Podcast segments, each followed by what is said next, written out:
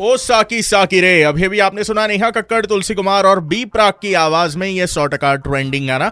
ये शब्द कानों पे आते ही यू you नो know, मेरे सामने तो संजू बाबा की तस्वीर आ जाती है। क्या करे यार पुराना गाना हो या नया वाला? है तो मेरा फेवरेट आइए पधारिए, स्वागत है आप सभी का इसी गाने के बाद बंदा यहाँ पर हाजिर है। नाम है रोहन, काम है आपको एंटरटेन करना जब सुपर हिट्स 93.5 रेड एफएम पर लेकर आता हूँ एम एच थ्री ये शो यू नो यहाँ पर रेड सेल्यूट स्टोरी का समय हो गया आहे आणि आज फीचर होणार आहेत गंगा खेडकर सर जे की ओरिजिनली अकोल्याचे आहेत आणि तिथल्या सिव्हिल हॉस्पिटलमध्ये सिव्हिल सर्जनच्या सोबत सद्यस्थितीत ते काम बघतायत आणि कोविड पेशंटचे जे रिपोर्ट्स आहेत ना, ते पहिल्यांदा त्यांच्याकडे येतात, त्याची प्रिंट गंगा खेडकर सर यांच्या सिस्टमवरनं निघते आणि अनफॉर्च्युनेटली अशामध्ये त्यांचा दहा वर्षाचा मुलगा आहे तर त्याला करोना झाला. तो कोविड पॉझिटिव्ह निघाला.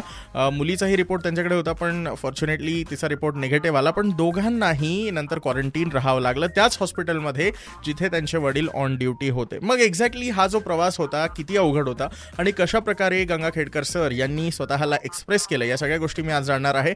रेड सल्यूट स्टोरीमध्ये रेड सल्यूट सर नमस्कार. नमस्कार मित्रांनो. मी अंकुश अरुणराव गंगाखेडकर. जिल्हा शल्य चिकित्सक सर्वोपचार रुग्णालय अकोला. राईट सर तर ते रिपोर्ट पाहिल्यानंतर मी एकदम अचंबित झालो. म्हणजे असं काही भावनाच बोलण्यासारख्या नव्हत्या त्या त्याच क्षणी.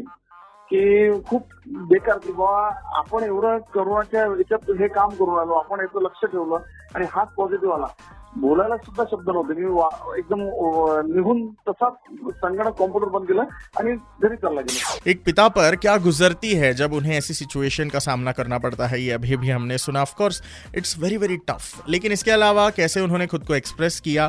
फेसबुक के माध्यम से काय पोस्ट त्यांनी लिहिली होती आणि या व्यतिरिक्त कशा प्रकारे त्यांनी डील केलं या सिच्युएशन सोबत? या सगळ्या गोष्टी मी तुमच्यापर्यंत पोहोचवणार red salute स्टोरीमध्ये ninety three point five red F से चिपके रहिए ब जाते रहो।